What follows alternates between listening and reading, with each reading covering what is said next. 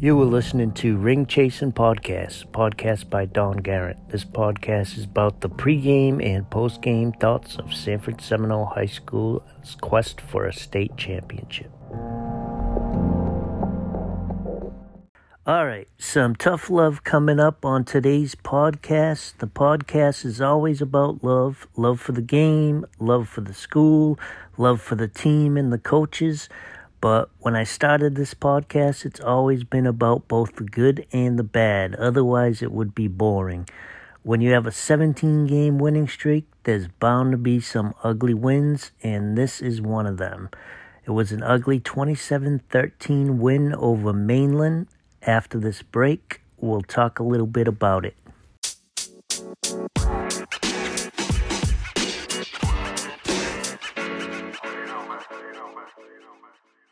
Okay, let's talk about the scoring in this one. Luke Rucker with a 39-yard TD pass to Goldie Lawrence made it 7 to 6 after the conversion failed.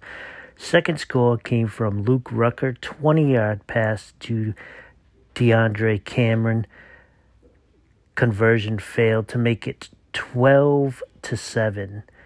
The next score came on a 12-yard TD pass from Carson Siqueiros Lasky to DeAndre Cameron to make it 19 to 7. The next score came on a Luke Rucker three yard TD pass to Michael Key, and the conversion was a Goldie Lawrence pass to Michael Key. The for the two point conversion made it 27 to 7, and it would end 27 to 13. So, winning 17 in a row and defending state champions, there's always high expectations. So let's talk a little bit about the things that must get cleaned up. Special teams miscues. On the pregame, one of the things that I stressed was Mainland had two strengths coming into this game their special teams and their defense. The first 12 minutes, they showed their defense. We ended up conquering their defense in the second quarter, but special teams was what killed us in this game. The blocked punt which caused the first score of the game. And the last score of the game was the snap that went over our punter's head. That put our defense in the red zone with their backs against the wall, and that led to Mainland's second touchdown. You hate to see that because the defense has been so great all year, and unfortunately, those six points go against the defense. So Instead of coming in, they came in that game with nine points against in four games. Uh, now it comes up to 15, which is still great. Uh, and the defense has been playing great this year, but you just hate to see that six points that could have been avoided.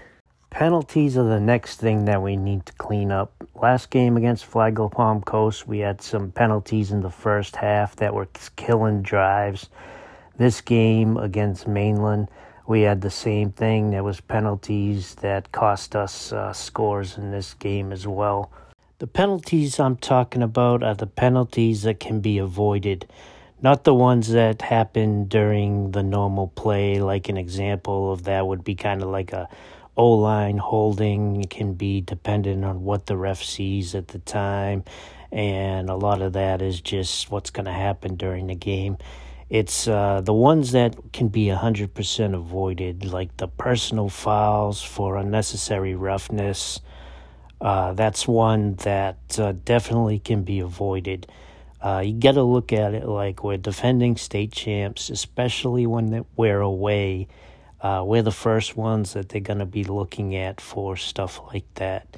And the refs will never see the person that starts it always just the person that reacts to it. And I think that's what happened a lot of times during the couple times in this game where uh, it was started by Mainland and then we reacted to it and then we got the flag. So the biggest thing, especially when you're away, is you can't react to stuff like that. Uh, just turn around and walk away and I know it sounds bad that because you want to stick up for yourself, but it's kind of like uh, since we're defending champs, it's going to be a microscope on us. The false starts in the offsides is another one that we definitely got to clean up. Uh, that one, uh, we get called on, and that's something that needs to uh, definitely can be preventable. So the off, false starts and the offsides are another one that we need to clean up because those put you back behind the sticks and uh, kill drives. Uh, there's a couple drives in this game that uh, got killed from that. Another one is the delay a game, and that's the one that uh, on every level uh, surprises me a lot of the times because uh, in this in mainland uh, stadium there was a play clock uh, that was visible uh, from both sides of the field, depending on where you were going, and that's one that even the crowd started to get into counting down. So that's one that can be avoided as well. And uh, the, we the second one that we almost had to delay a game, we had to burn the timeout. So those are the things that delay a game that can be prevented. And these are the type of things that five games in, halfway through the season, they just shouldn't be happening. And uh, when I talk about tough love, that's kind of what I mean. That uh, kind of in order to resolve the issues, you got to point them out, and that's one of the things this podcast. Uh, when I first started it, it's always about both the good and the bad, just to cover everything that happened. And why I'm harping on it this week is we got a short week. We got a team that's probably the toughest team on our schedule this year coming into our house on Friday, Chaminade Madonna. Uh, they had just beaten the number 15 team in the country, Buford, Georgia, and they are nationally ranked number 35 in the country, depending on which poll you're looking at. This was the Max Preps one. So, uh, this is a team that's going to capitalize on any little mistake. Uh, they play a national, some national teams and they we need to almost have a flawless game this week. Uh, so we got to clean those things up. And I know the coaches see it, and I know I have no doubt that they're gonna clean it up. Like I said, this is one of the best coaching staffs in the state. So uh, the only thing is, it's a short week to clean that up. So uh, I know when you win 17 in a row, even though this was a win, sometimes wins can uh, feel kind of like losses because of uh, the sloppy game that this was. But it was a win, and like championship teams do, uh, we overcame those mistakes and we were able to get the W. So that's all about the bad. So let's talk about the good in this game because there was more good that outweighed the bad. So let's talk about the quarterback play. We continue, the quarterbacks continue to have great games. In this game, Luke had three touchdown passes. Uh, there was one to Goldie Lawrence. There was one to De- DeAndre Cameron. And then there was one to Michael Key. And one of the passes, uh, Luke had great touch on the ball. If you go back and watch that tape, he put it in a place, uh, the perfect spot where only the receiver would be able to grab it, and the receiver went up over the DB. So DeAndre Cameron had a great catch. He went over the DB, I pointed the ball, and grabbed it. So when you kind of look at uh, uh, Luke's strength, uh, touch on the ball, he continues to impress me. And Carson Sequeiros Lasky had a touchdown pass to De- DeAndre Cameron. And uh, one of the big things I saw from him today is the ability to stay in the pocket. There was a couple of throws where he was in the pocket and got hammered and still got the pass off and completed it. So, uh, from a sophomore quarterback, uh, that's rare to see. Now, from the wide receivers, DeAndre Cameron had two touchdowns and a highlight catch where he went up over the defender and caught the ball.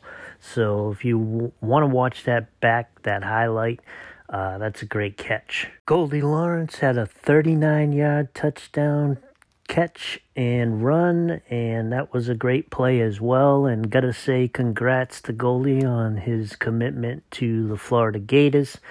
I would have loved to seen him go to Miami, but uh, the state my Canes are in, uh, I wouldn't wish that on anyone. So, congrats to Goldie on uh, his commitment. Uh, it's great to see and wish him all the luck when he gets to the next level. Michael Key had a touchdown catch and also uh, the two point conversion from Goldie to Michael Key.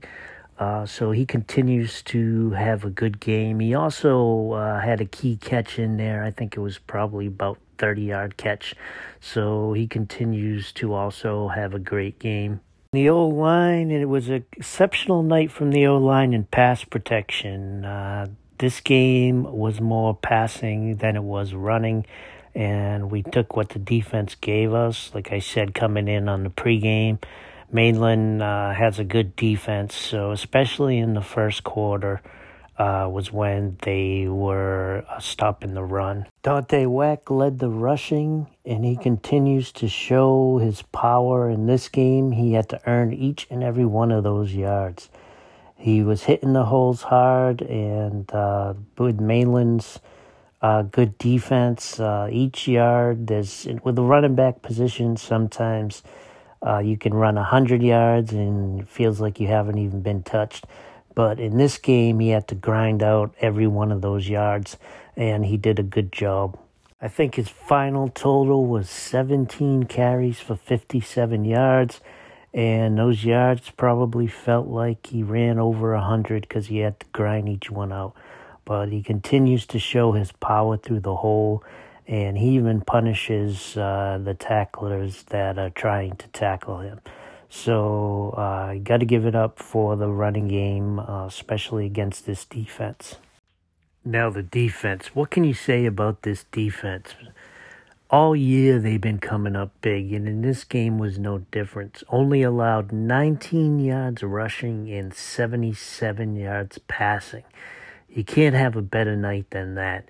The big thing coming into this game it was that Mainland had a good secondary, and in my opinion, we have the best secondary in the state. So the big thing was which one was going to come out on top. And I think it was no doubt that our secondary had a great game and only gave up 77 yards passing. Uh, that's a great game. So, got to give it up to our secondary and our defense in general uh, because out of five games, and the way that we've played on defense, uh, we haven't allowed much at all. There was the interception by Damari Henderson. It was good to see him back playing. Sacks by Anthony Dunn and Preston Watson. So this defense continues to shine, and a huge test coming up next week. Uh, and I'll have some more information on Chaminade Madonna coming up next Thursday. Uh, from the special teams end, Jakari Anderson had a great punt block so uh, the defense continues to shine, and uh, throughout uh, these five games, defense has been very strong. So the defense only has given up 15 points in five games. That's an accomplishment. So uh, looking forward to seeing them next week. So that's all I have for this week. The theme for this game was championship teams do what it takes to get the W, and that's definitely what was done. So, uh, out of Daytona, coming out 5 and 0, 17 wins in a row. Uh, that's great accomplishment. So I just want to say thanks everyone for listening, and uh, please share if you can.